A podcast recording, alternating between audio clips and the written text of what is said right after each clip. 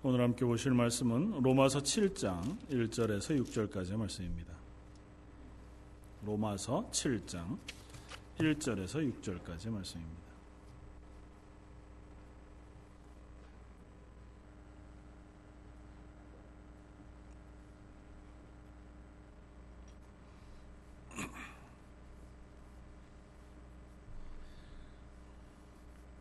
다 저였으면 우리 한 목소리 같이 한번 1절에서 6절까지 읽겠습니다.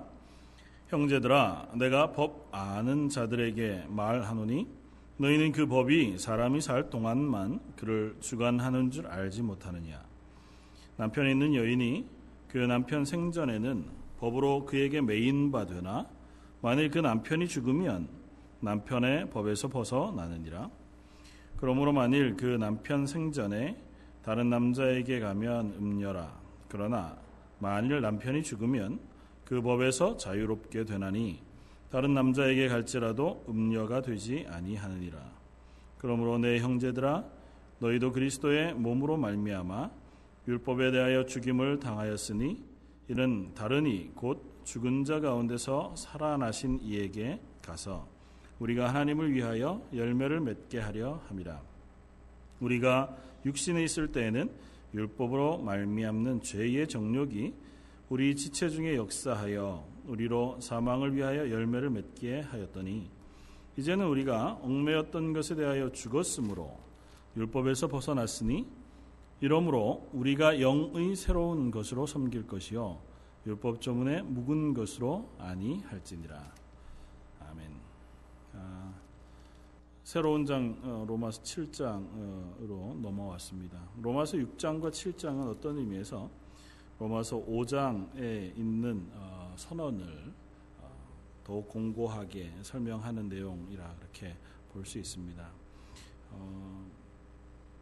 우리가 로마서 5장에서 하나님께서 우리들에게 선포해 주신 그 은혜 5장 21절로 가면 이는 죄가 사망 안에서 왕노릇한 것 같이 은혜도 또한 의로 말미암아 왕노릇하여 우리 주 예수 그리스도로 말미암아 영생에 이르게 하려 함이라고 하는 말씀으로 5장의 끝이 납니다. 아, 이것이 어떻게 보면 아, 로마서 안에서 우리에게 진술하고자 하는 구원의 은혜에 대한 분명한 아, 의미일 것입니다. 그리고 나서 이것에 대한 반대, 급부로 어, 두 가지 질문을 하고자 합니다. 그것이 6장과 7장으로 나뉘어져서 우리에게 설명되어지고 있는 본문입니다. 그래서 오늘 그것들을 한번 어, 큰 그림으로 7장의 이야기들을 한번 살펴보기를 원합니다. 어, 6장이나 7장 결국은 동일한 어, 결론으로 결론을 내고자 합니다.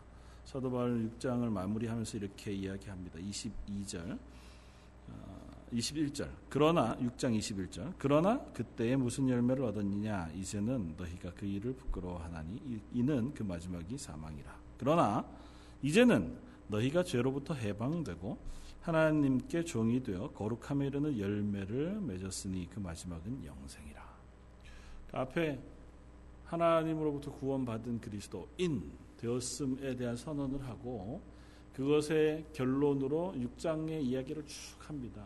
6장의 이야기는 뭐 조금 이따 한번 간략하게 설명하겠지만 그 끝 마무리에 뭐라고 얘기하냐면 너희는 죄로부터 해방이 되어 하나님의 자녀가 됐고 그의 종이 되었으므로 이제는 그 안에서 열매 맺는 사람이 되었다. 또 되어야 할 것이다. 고 선언합니다.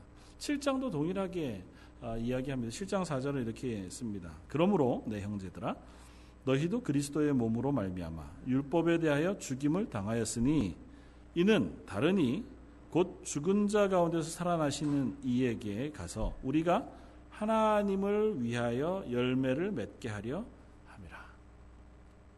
7장도 아, 똑같이 하나님에게로 가서 우리가 열매를 맺게 하기 위함이다. 그렇게 설명합니다. 오늘 그 어, 결론에 이르는 이야기를 우리가 함께 살펴보면 좋겠습니다.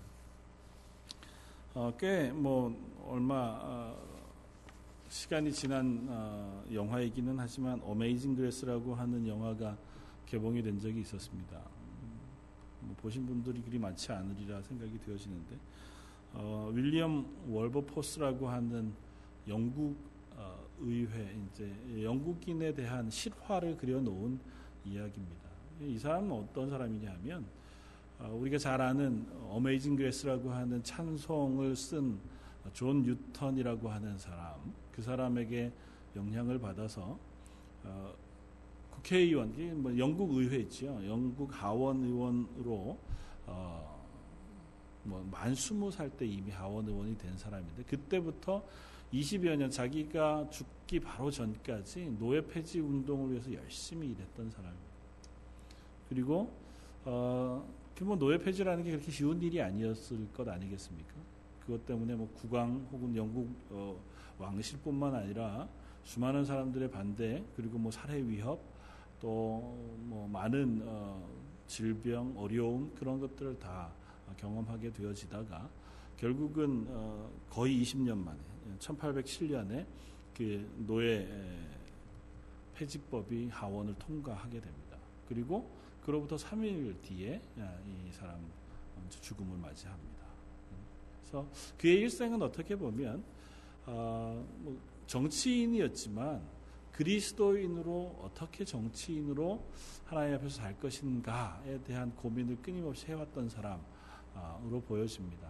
그가 처음 존 뉴턴이라고 하는 어, 이 목사님으로부터 복음을 듣고 하나님 앞에서 결단하여 헌신하기로 작정했을 때에 난 이제 앞으로 하나님을 위해서 살겠습니다. 그러니까 어, 풀타임으로 목회자가 되든지 선교사가 되든지 어, 그런 삶을 살기를 원했는데 어, 그의 인생 가운데 하나님께서 오히려 정치인으로의 길을 걷게 하셨고 또 존 뉴턴 목사님께서 그 뒤에 후원을 어, 하고 격려함으로 그의 일생을 정치인으로 삽니다. 정치인으로 살지만 그 정치인으로 사는 시간 내도록 그는 그리스도인, 내가 구원받은 그리스도인으로 이 자리에서 어떤 열매를 맺어야 할 것인가라고 하는 것에 집중하여 살아갔고 어, 그것의 결론으로 그는 노예 폐지라고 하는 이 중요한 일을 자기 일생 일대에 해야 할 일로 어, 삼았던 사람 중에 한 사람입니다.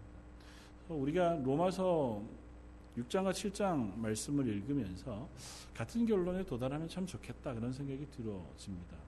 그리스도인 되어진 것에 대하여 구원에 대하여 로마서는 거듭거듭 이야기합니다. 로마서를 한마디로 이야기하면 복음이란 무엇이냐 이렇게 설명할 수 있거든요.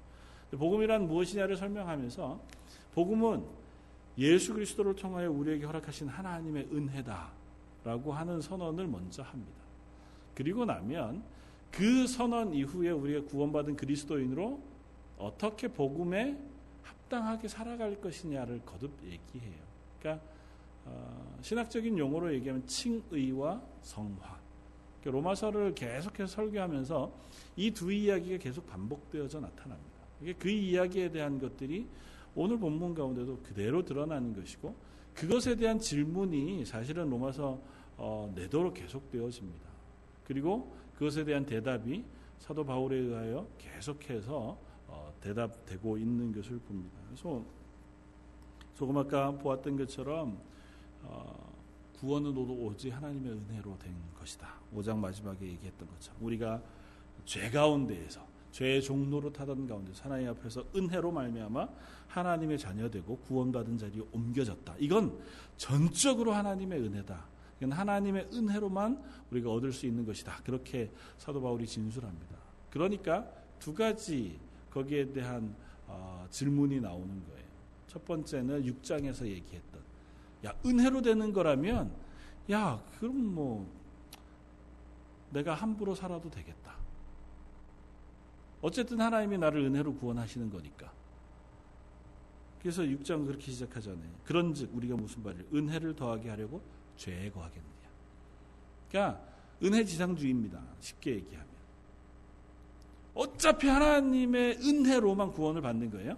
나의 노력이나 나의 애씀이나 나의 선함이나 나의 거룩함을 가지고 하나님께서 나를 구원하시는 것이 아니고 하나님의 은혜로만 우리를 구원하시는 거예요. 그러면 이 땅에 사는 동안 나는 어차피 죄인이니까 죄악된 삶을 살아간다고 해도 하나님의 은혜로 구원받는 데는 지장이 없지 않겠느냐. 이리로 간단 말이죠. 그래서 6장은 그 설명을 쭉 하고 있었던 겁니다. 그 설명의 결론은 뭐냐면 은혜로만 구원을 받는 건 맞다. 그러나 구원받은 너희가 은혜의 종 노릇하고 있게 되어진다면 너희는 더 이상 죄 아래에서 종 노릇할 수는 없다는 것입니다. 죄의 종로로 타던 데서 옮겨져 와 하나님의 은혜의 종로로 타는 데로 옮겨져 왔는데 난 그래도 죄를 지을 것이다라고 얘기할 수는 없다는 것을 이야기하는 겁니다. 6장은 계속 그 이야기를 한 거예요. 사도 바울이 아, 뭐 은혜로 구원받는 거면 우리가 뭐 착하게 살거나 선하게 살거나 조금 더 나가면 율법을 지키면서 하나님이 거룩하게 살라고 하신 그것들을 다 애써 지키느라고 힘쓰고 애쓰고 막 힘들고 지치고 어려울 필요가 있냐. 어쨌든 하나님이 우리를 은혜로 구원받게 하실 텐데 아, 그것에 대한 대답으로 그럴 수 없다. 왜냐하면 은혜로 안으로 옮겨졌다면 너희는 더 이상은 죄의 종일 수는 없다. 죄의 종이 아닌데 여전히 죄의 종인 것처럼 살 수는 없지 않겠느냐고 하는 것이 사도 바울의 진술입니다. 하나님의 은혜 아래 있는데 어떻게 죄를 향해서 떠가냐는 거죠. 죄 아래 있을 때는 죄의 종노릇했어요. 그리고 죄의 종노릇의 결과는 사망이에요. 그래서 6장 마지막은 그 이야기를 하는 겁니다. 죄의 삭은 사망이요. 하나님의 은사는 그리스도 예수 우리 주 안에 있는 영생이니라. 너희가 하나님의 은혜로 구원을 얻었다면 다시 죄악으로 돌아가 죄의 열매를 맺을 수는 없다는 것입니다. 그래서 조금 아까 읽었던 6장 마지막 21절, 22절 그 이야기를 우리가 이해할 수 있게 되는 겁니다. 너희가 그때는 그 언제예요? 구원받기 전에는 무슨 열매를 얻었느냐? 그때는 죄의 종으로 죄의 열매를 맺었어요. 그러니까 내 마음대로 살고 내 욕심을 위해서 살았습니다. 하나님과 관계없이 하나님과 끊어진 채로 하나님과 상관없는 삶을 살았어요. 그것에 열매는 뭐였냐면 죄였습니다. 그리고 죄의 결국은 무엇이었냐면 죽음이었어요. 그런데 이제는 그런데 이제는 너희가 그 일을 부끄러워하나니 이는 그 마지막이 사망입니다. 그러나 이제는 너희가 죄로부터 해방되고 하나님께 종이 되어 거룩함에 이르는 열매를 맺었다고 설명합니다. 그러니까 어, 전에는 죄의 종이더니 이제는 하나님의 종, 의의 종, 은혜의 종이 되었다고 선언합니다. 그러니까 이전과 지금은 극단적인 변화가 있는 삶에 바뀐 새 사람이 되었다는 거예요. 이전에는 우리가 어쩔 수 없이 아니면 죄만이 우리의 유일한 목적과 목표가 되어서 그것을 범하면서 사는 삶 속에 놓여 있었다면 하나님이 우리를 그쪽에서 이쪽으로 옮겨 놨어요. 이건 전적으로 하나님의 은혜예요. 하나님께서 옮겨 놓으신 것은 하나님의 은혜지만 옮겨진 안에서 은혜의 종로로타여 열매 맺어가는 사람 되어진 것으로 우리를 부르셨다는 겁니다. 그러니까 또 다른 하나의 어, 의문이 나옵니다. 그게 뭐냐면 7장에서 얘기하고자 하는 것입니다. 그건 뭐냐면 그러면 율법은 무슨 의미가 있냐? 하나님의 은혜로 구원을 얻었고 그 안에서 은혜 종로로 타야 하나님 앞에서 열매 맺는 삶을 살아가는 거라면 우리에게 주어졌던 이전의 율법이라고 하는 것은 무슨 의미가 있느냐? 율법은 아무 의미가 없는 것 아니겠느냐? 사실 우리들에게는 어, 율법이라는 것으로 이해하면 좀 멀어 보여요. 왜냐하면 우리는 율법을 지키면서 사는 사람들이 아니잖아요. 좀 친근하게 생각하시면 이런 걸로 생각할 수 있습니다. 그리스도인으로 선하고 거룩하게 사는 삶. 그걸 요구하는 하나님의 요구는 과연 우리와 무슨 상관이 있느냐?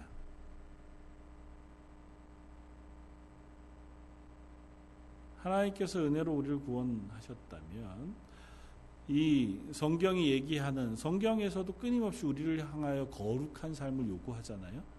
또 신약 성경의 수많은 구절 가운데서 너희가 그리스도인답게 살으라고 얘기하고요.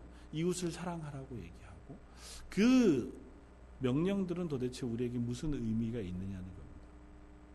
어차피 구원은 하나님의 은혜로 받는 것인데. 그러면 이 명령들은 나에게 무슨 의미가? 그 명령들에 대하여 7장 내도록 설명을 할 것이지만 한마디로 얘기하면 이것입니다. 그건 너희가 구원받은 그리스도인 되었는가 아닌가를 확인하는 indicator라는 겁니다. 우리가 구원받았어요. 그리스도인입니다. 내가 그리스도인으로 산다고 하는 것은 구원받아 하나님의 은혜 아래서 하나님의 말씀에 순종하며 은혜의 타는 곳으로 옮겨졌다는 걸 의미해요. 그런데 그곳에서 내가 잘 살고 있나?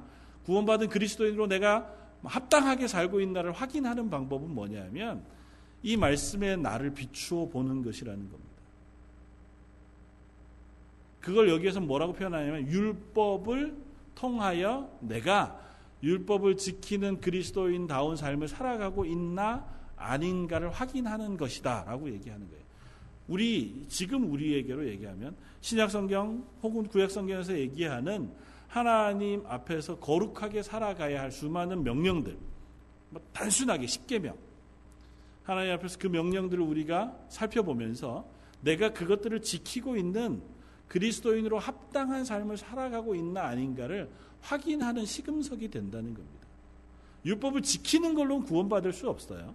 율법은 구원을 허락하는 조건이 아닙니다. 그러니까 율법을 다 지키면 율법을 다 완성, 완성하여 지키면 그것 때문에 는 구원 받았어. 는 아니에요. 그러나 구원 받은 사람으로 내가 잘 가고 있는가를 확인할 수 있는 이 바로메타는 된다고요. 율법은 그렇게 우리에게 주어졌다는 겁니다. 그래서 예수님께서 이 땅에 오셨을 때 내가 율법을 폐하러 온 것이 아니라 완전케 하러 오셨다고 말씀하시잖아요. 율법을 완전케 하러 오셨고 하나님의 이 율법의 1.1핵이라도 사라지지 않도록 하나님께서 말씀하신다고요. 그 의미는 무엇이냐면 율법 자체가 구원을 주는 효력은 없지만 율법이 있기 때문에 우리가 그리스도인으로 하나님의 구원받은 백성으로 살아갈 수 있는 길을 찾을 수는 있다는 거예요. 이것이 없으면 내가 정말 잘 살고 있나 하나님이 기뻐하시는 거룩한 삶을 살고 있는가를 확인할 방법이 없다는 겁니다. 예전 율법이 없을 때는 나의 양심이 그런 바로메타가 됐어요. 그러나 이젠 율법이 있기 때문에 그 말씀이 우리를 가르치는 몽학 선생이 돼요. 그래서 내가 정말 말씀대로 잘 살고 있다면 아 내가 바로 가고 있는 거구나. 하나님의 구원받은 그리스도인으로서의 삶을 잘 살고 있는 거구나. 그렇지 않다면 말씀이 나를 괴롭게 하겠죠. 내가 구원받았음에도 불구하고 하나님의 말씀에 순종하지 않고 하나님의 말씀을 어기면서 살고 있는 것으로 인하여 애통하는 마음을 갖게 되겠죠. 그래서 하나님 앞에 하나님의 도우심을 구하는 기도의 자리에 서게 되고 하나님 앞에서 그 자리에서 픽스되어져서 하나님이 원하시는 방향으로 길을 방향을 되돌릴 수 있는 그 가르침을 말씀을 통해서 배우게 되어진다는. 그러니까 율법은 그런 의미에서 우리에게 의미가 있다는 거예요. 그래서 7장의 내용들을 쭉 설명하면서 어, 사도 바울은 이렇게 마지막 어, 결론을 내립니다. 오호라, 나는 공고한 사람이다. 이 사망의 몸에서 누가 나를 건져내랴. 우리 주 예수 그리스도로 말미암아 하나님께 감사하리로다. 그런즉 내 자신이 마음으로는 하나님의 법을 육신으로는 죄의 법을 섬기노라. 우리가 너무 잘 아는 말씀이죠. 이것 때문에 어, 로마서 7장 굉장히 유명합니다. 그런데 이 본문 해석하는 것 때문에 사실은 많은 목사님들 사이에 뭐 여러 의견들이 있었습니다.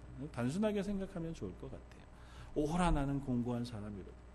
이 사망의 몸에서 누가 나를 건져내라고 하는 이 탄식의 어린 고백은 우리가 구원받은 그리스도인임에도 불구하고 우리의 스스로의 힘으로는 하나님이 요구하시는 율법의 요구들을 완전히 만족시킬 수 없는 그 고백, 그 탄식을 지금 하고 있는 겁니다. 구원 받았어도 우리가 구원 받았어도 우리가 가진 힘과 우리의 가진 능력과 우리의 거룩함으로는 하나님의 말씀과 하나님이 요구하시는 율법의 그 놀라운 수준, 하나님의 충만하신 수준을 채울 수 없어요. 오라 권고한 사람. 그런데 여기서 끝나지 않고 25절로 넘어가고 8장 1절로 넘어간다는 것에 우리가 주목해야 됩니다. 25절 어떻게 넘어간다고요? 우리 주 예수 그리스도로 말미암아 하나님께 감사하리라. 나 구원받은 나로서는 율법을 완성하여 지킬 수 없어요. 그러나 예수 그리스도 그로 말미암아 내가 그 하나님의 율법, 그 하나님이 요구하시는 것을 만족하여 지킬 수 있는 자리에 선 그리스도인 되었기에 감사한다는 것입니다. 내 마음으로는 하나님 주시는 성령의 은혜를 따라서 하나님의 말씀, 하나님의 그 법을 지켜요. 그러나 죄악된 육신으로 가지고는 이 땅 가운데 죄의 유혹 가운데 놓여져, 놓여져 있는 삶을 살아간다는 것. 그래서 8절. 그러므로 8장 1절. 그러므로 이제 그리스도 예수 안에 있는 자에게는 결코 정죄함이 없나니.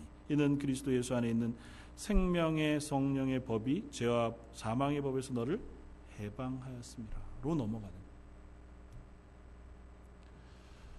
어, 율법의 여러 어, 이야기 혹은 율법의 여러 어, 역할들이 있습니다. 그 가운데 우리가 실수할 수 있는 것들이 이런 겁니다. 우리 그리스도인이 되면 필연적으로 우리는 어, 하나님의 말씀을 무겁게 듣게 되어집니다. 그리스도인이 되었는데 구원받은 하나님의 자녀가 되었는데도 불구하고 하나님의 말씀이 전혀 내게 아무 의미가 없다. 그럴 수는 없지 않겠습니까? 하나님께서 나를 구원하시고 나를 거룩하라고 말씀하시는데 그 거룩하라고 하는 하나님의 음성이 내게 전혀 영향을 미치지 않는다면 그건 뭔가 잘못된 거죠. 우리는 하나님의 구원받은 그리스도인이 된 순간부터 하나님의 말씀이 우리 귀에 들려집니다. 우리 마음에 들려져요. 그래서 그 말씀의 요구들을 우리가 순종하려고 하는 애씀이 시작되어집니다. 그런데 그 애씀이 늘상 우리를 어, 거룩한 자리에서 성공하게만 하지 않는다는 겁니다. 그리스도인으로 아무리 살아도 자꾸 실수와 실패를 반복하게 되어지는 삶을 살아가는 거죠. 하나님의 구원의 은혜 그것이 너무너무 감격스러웠는데도 불구하고 하루 자고 일어나면 갑자기 또 다 아무것도 아닌 것처럼 사라져 버려서 잊어버리는 자리에 놓여 있게 되어져 버린단 말이죠. 그럼에도 불구하고 하나님 앞에서 우리가 실패하지 말아야 할 것은 이것입니다. 그때 이 율법의 말씀을 읽어보면서 아 내가 하나님 앞에 구원받지 못한 것은 아닌가로 가서는 안 된다는 거. 우리가 실수할 수 있어요. 실패할 수 있습니다. 죄를 범할 수 있습니다. 구원받은 그리스도인임에도 불구하고 또다시 우리가 육신에 져서 어, 하나님이 기뻐하는 이 말씀에 반하는 행동을 할 수 있어요. 삶 속에서 그런 죄악을 범할 수 있습니다. 그래서 그 죄악을 범하는 순간 이 성경의 말씀, 하나님의 율법이 나의 잣대가 되어 그 보면 어 말씀이 이걸 하지 말라고 했는데 나 지금 하고 있잖아요. 말씀 앞에서 보는 비춰보면 내가 지금 살고 있는 게 죄인의 삶이에요. 어? 그러면 우리가 쉽게 속는 게 뭐냐면 어 내가 구원받지 못한 건 아닌가? 내가 전에 하나님의 은혜로 구원받았다고 하는 게 착각은 아니었나로 간단 말이죠. 근데 그럴 수는 없습니다. 그러지 마십시오. 그게 아니고 우리가 그때 가야 할 곳은 아, 내가 하나님의 구원의 은혜를 받았음에도 불구하고 이렇게 여전히 죄악 가운데 있으니 부끄럽다로 가면 됩니다. 하나님 앞에서 참으로 죄송하다로 가면 됩니다. 아, 나는 참 하나님 앞에서 애통한 사람이구나. 이 7장 마지막처럼 오호라 나는 곤고한 사람이다. 로만 가면 됩니다. 그래서 어디로 가야 된다고요? 그래서 하나님의 은혜를 구하는 자리로 가야 된다고요. 아, 나는 죄를 범했으니까, 어이, 난 구원 못 받은 사람인가 봐. 그냥 자리에 주저앉아서, 아, 나는 왜 이렇지? 로 끝나는 것이 아니고, 아, 내가 구원받았는데도 왜 하나님 앞에서 이토록 살지 못하나? 그것 때문에 가슴 아파하면서 하나님, 내가 이토록 연약한 사람입니다. 나를 도와주십시오. 나를 용서해 주십시오. 나를 나에게 은혜를 베풀어 주십시오로 가야 한다고요. 하나님의 구원은 변개치 않는다고요. 그래서 8장 마지막에 가면 사도 바울이 그렇게 선언하는 겁니다. 누가 우리를 향한 하나님의 사랑, 그것에서 우리를 끊으리오로 가는 거잖아요. 8장 마지막 우리가 잘 알잖아요. 내가 확신하노니 사망이나 생명이나 천사들이나 권세자들이나 현재일이나 장래일이나 능력이나 높음이나 깊음이나 다른 어떤 피조물이라도 우리를 우리 주 그리스도 예수 안에 있는 하나님의 사랑에서 끊을 수 없으리라로 간다고요. 구원은 끊을 수 없습니다. 구원은 하나님께서 우리에게 허락하신 거예요. 은혜로 베풀어 주신 거예요. 그거는 끊어지지 않습니다. 다만 내 삶 속에서 그것들을 만족시켜 살 수 없는 하나님의 말씀에 비추어 봐 내가 죄인 여전히 죄인인 자리에 있을 때 우리는 아 하나님 앞에서 부끄럽다. 내가 왜 아직도 이러고 살고 있나? 하나님의 은혜 가운데 다시 나를 회복시켜 하나님의 은혜 가운데로 가야겠다로 가면 된다는 겁니다. 음, 영화 중에서 여러분들 한번 잘 보셨던 영화일지도 모릅니다. 한국에도 뭐 소개가 되었다. 어, 50 원제는 그래요. 51st Date라고 그러니까 한국 제로, 제목으로는 50번째 첫 키스인가 뭐 이렇게 아마 번역돼서 나온 영화인데 코미디 영화입니다. 코미디 영화 중에서 뭐 아담 샌들러라고 하는 꽤 유명한 그 여기 코미디언 배우가 출연하고 여자는 드류 음, 드류 베리모 뭐 한 되게 예쁜 여자 배우가 나와서 내용인즉슨 이겁니다. 이 남자가 여자를 어느 날 보고 반한 거예요. 그래서 아, 이제 마음에 들어 사귀기로 작정하고 그날 이렇게 잘 만났습니다.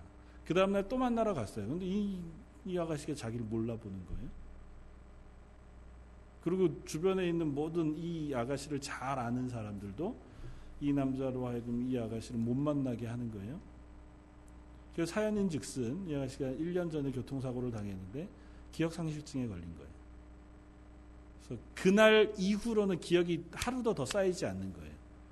딱 그날에서 기억이 멈춘 겁니다. 그래서 그 상처가 너무 커서 이 아버지하고 아들, 그 오빠하고 온 동네 식구들이 다 이 아가씨한테는 그날인 것처럼 사는 거예요. 신문도 그날 거로 바꿔놓고 1년 전 신문으로 바꿔놓고 올 때만 되면 이제 그날인 것처럼 마치 행동해서 그냥 그렇게. 어, 근데 이 남자, 어, 그러니까 이 여자를 사랑하게 되니까 어떻게든 이걸 바꾸고 싶었습니다. 그래서 매일 만나서 어, 뭐 사랑했던 얘기 아니면 변화했던 것들을 비디오로 잘 찍어서 결국은 이제 매일 새벽에 일어날 때마다 이 아가씨한테 그걸 보여주는 거예요. 그 뭐한 1시간 30분 동안 이제 지난 일들을 쭉 보여주니까 충격이 큰 거죠. 사고 났을 때부터 뭐 이런저런. 태어나, 이렇게 깨자마자 이제 1년 혹은 2년, 3년을 사는 거니까 되게 어렵죠. 그럼에도 불구하고 꾸준히 그 아가씨를 향한 사랑 그리고 나를 또 기억하지 못하지만 다시 나를 어, 사랑해 줄 수 있도록 또 가서 애쓰고 노력하고 해서 그렇게 이제 뭐 사랑해 간다더라 뭐 그런 얘기입니다. 하나님과 우리의 음, 사랑도 비슷해 보입니다. 우리는 끊임없이 기억 상실증에 걸린 거죠. 하나님의 은혜를 잊고 구원받았습니다. 그런데도 불구하고 여전히 하나님의 사랑에 반응하지 않습니다. 그 다음 날이 되면 또 똑같은 행동을 하는 거죠. 예전처럼. 구원받았는데 구원받기 전날로 생각이 탁 멎은 것처럼 그냥 사는 거예요. 여전히 또, 아, 또 구원받을 때 예수 그리스도 십자가의 감격이 필요하고 하나님이 나에게 확 찾아오셔서 놀라운 은혜를 베풀어 주시는 그 경험이 있어야 다시 구원받은 그리스도인으로 막 힘이 나고 회복이 되어지고 그러다 또 어느 틈에 그 구원의 감격은 다 잊어버리고 하나님이 나를 구원하셨다는 놀라운 그 기쁨과 감사는 다 사라져 버리고 다시 옛 어, 상황으로 돌아가요. 그랬다가 다시 하나님께서 나를 찾아오시고 나에게 은혜를 베풀어 주시고 오늘 말씀을 통해서 혹은 찬양을 통해서 기도 가운데 은혜를 부어 주시면 그제서야 다시 내가 구원받았었다는 것 그리고 구원받은 그리스도인의 감격 그게 회복되어져서 또 기쁘게 살아요. 그리고 며칠 있으면 또 새까맣게 까먹는 거죠. 환경에 또 생활에 그러다가 보면 내가 또 구원받았나? 하나님 날 사랑하시는 건 맞나? 그렇게 살다가 또다시 첫 사랑의 그 은혜가 필요한 사람처럼 혹시 그렇게 살고 있지는 않느냐. 그러지는 말자는 겁니다. 로마서가 끊임없이 얘기하는 건 그러지 말자는 겁니다. 구원은 변하지 않는다.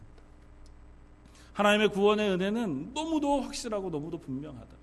그것을 너희가 받았다면 이제는 그 다음 단계로 너희의 걸음을 옮겨가라는. 구원받은 그리스도인으로 오늘 7장 4절에 똑같이 얘기하잖아요. 그러므로 내 형제들아 너희도 그리스도 몸으로 말미암아 율법에 대하여 죽임을 당하였으니 이는 다르니 곧 죽은 자 가운데서 살아나시는 이에게 가서 우리가 하나님을 위하여 열매를 맺게 하려 함이라. 하나님에게로 가서 열매를 맺어라. 그러면서 중요한 비유가 하나 나와요. 그게 뭐냐면 우리가 하나님과 연합되었다고 하는 비유 5장에서 6장에서 7장에서 거듭 반복되어지는 비유. 그리고 7장 맨 앞에는 결혼이라는 것을 비유로 우리에게 설명합니다. 전에는 너희가 죄와 결혼했어요. 그래서 죄에게 종노릇하고 의무가 있었어요. 근데 너희가 죽었어요. 그 가운데서. 그러므로 이제 그곳에서부터 의무가 벗겨졌어요. 이제는 하나님과 연합하게 됐습니다. 그래서 하나님과 연합되어진 삶을 살아갈 수 있게 됐어요. 너희가 그 하나님과 연합되어진 그래서 의롭고 거룩하며 하나님의 율법에 만족할 만한 삶을 살아갈 수 있게 되어진 유일한 이유는 뭐냐면 너희의 삶이 하나님과 연합되어졌기 때문이라는 겁니다. 5장에도 6장에도 똑같은 이야기를 하는 거예요. 우리가 하나님 앞에서 하나님의 말씀 그리고 이 율법을 만족시켜 살아갈 수 있는 사람이 된 유일한 이유는 우리 인간이 갑자기 바뀌어서 전에는 율법을 지킬 수 없는 죄인인 상태에 살다가 갑자기 구원받은 순간 능력이 생기고 거룩해지고 갑자기 변해서 율법을 다 지킬 수 있는 순간으로 변한 게 아니고 전에는 우리가 하나님과의 관계가 없었어요. 그래서 내 힘으로만 살았다면 구원받은 순간 우리가 하나님과 연결되어졌다는 겁니다. 그래서 우리가 하나님 안에서 예수 그리스도와 함께 성령을 의지하여 살아가는 삶이 되었기 때문에 하나님이 요구하시는 요구에 만족시켜 드릴 수 있는 그리스도인이 되었다는 겁니다. 그러니까 그리스도인은 그 자리에 있는 거예요. 저와 여러분들이 하나님의 사람으로 거룩의 요구에 응답할 수 있는 유일한 이유는 우리가 나 혼자가 아니라 하나님과 연합되어진 사람이기 때문이라는 겁니다. 우리가 하나님과 연합하여 하나님이 우리에게 성령을 부으시고 우리와 동행하시며 우리에게 은혜를 지속적으로 베풀어 주신다고 약속하셨기 때문에 그것에 의지하여 우리가 그리스도인으로 살아갈 수 있는 겁니다. 그것 때문에 우리가 이 땅 가운데에서도 이 죄악된 육신을 가지고 있음에도 불구하고 거룩한 그리스도인에서의 삶을 살아낼 수 있는 그런 가능성을 가진 사람이 되는 거예요. 자주 말씀드리지만 우리 교회가 아니면 다른 사람에게 그렇게 우리가 겸손할 수 없다니까요. 겸손할 이유가 잘 없어요. 그렇지 않습니까? 내가 돈 벌려고 애쓰, 내가 이, 이 사람에게 치사해도 겸손해야 내가 돈이 벌려지면 모를까. 그러게, 그런 게 아닌데, 나에게 아무런 이득이 없는데도 나에게 무례한 사람을 향하여 내가 좀 겸손할 수 있는 곳이 어디에 있습니까? 교회밖에 없어요. 왜요? 우리를 구원하신 하나님의 은혜가 우리 속에 있기 때문에 그래요. 내가 하고 싶은 말 다 할 수 있지만 참아내는 이유가 뭡니까? 내 속에 하나님의 은혜가 있기 때문이에요. 내가 써도 부족한 돈, 내가 가져도 부족한 많은 시간들, 그것들 중에 일부를 기꺼이 생판 알지 못하는 다른 사람들에게 나누어 주고 그들이 예수 믿을 수 있도록 그들이 사랑을 경험할 수 있도록 내가 베푸는 이유가 뭡니까? 하나님이 내게 그렇게 하셨기 때문이잖아요. 그리고 그분이 나와 동행하기 때문이잖아요. 그게 아니고는 우리가 그걸 할 수 없습니다. 그래서 내가 그걸 못할 만한 자리에 놓여 있거나 낙심할 만한 자리에 우리가 떨어진다면 제일 먼저 찾아야 할 것은 하나님과 관계를 다시 회복하는 겁니다. 하나님 제가 하나님의 은혜가 필요합니다. 아, 또 제가 실패할 수밖에 없고 또 제 속에 속상함이 일어나고 또 제 속에 화가 일어나고 도저히 그리스도인으로 살아낼 만한 용기와 자신이 없습니다. 즐거움이 없습니다. 기쁨이 없습니다. 하나님 내게 은혜를 부어 주십시오. 성령의 충만한 능력을 허락해 주십시오. 제게 그것을 감당할 수 있도록 저와 동행해 주십시오. 저를 붙잡아 주십시오. 그렇게 갈 수밖에 없는 거고 그렇게 갔을 때야 비로소 우리가 하나님이 우리에게 요구하시는 성화의 길을 그 그리스도인의 삶을 살아갈 수 있는 줄 믿습니다. 사랑 성도 여러분, 2014년 한 해 저와 여러분들의 삶이 열매 맺는 삶이기를 원합니다. 하나님이 기뻐하시는 열매, 하나님이 우리에게 요구하시는 그리스도인다운 삶, 그것들이 우리 속에 조금씩 조금씩 맺혀져 가기를 원합니다.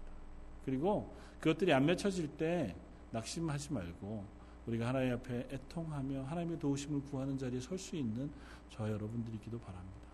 그리고 서로를 향해서 그런 것들이 격려하고 또 서로의 손을 붙잡고 함께 그 길을 걸어갈 수 있는 저, 저와 여러분들 되시기를 주님의 이름으로 부탁을 드립니다. 한번 같이 기도하겠습니다. 우리에게 열매 맺는 삶을 요구하시고 또 그 삶을 살아갈 수 있도록 우리와 연합하여 우리에게 은혜와 은사를 부으시는 하나님께 감사와 찬양을 드립니다. 저희가 그 하나님을 인하여 이 땅 가운데 그리스도인 되어지길 원합니다. 저희의 삶의 순간순간마다 우리가 행동하고 말하고 만나는 사람들 앞에서 그리스도인이 되게 하여 주옵소서.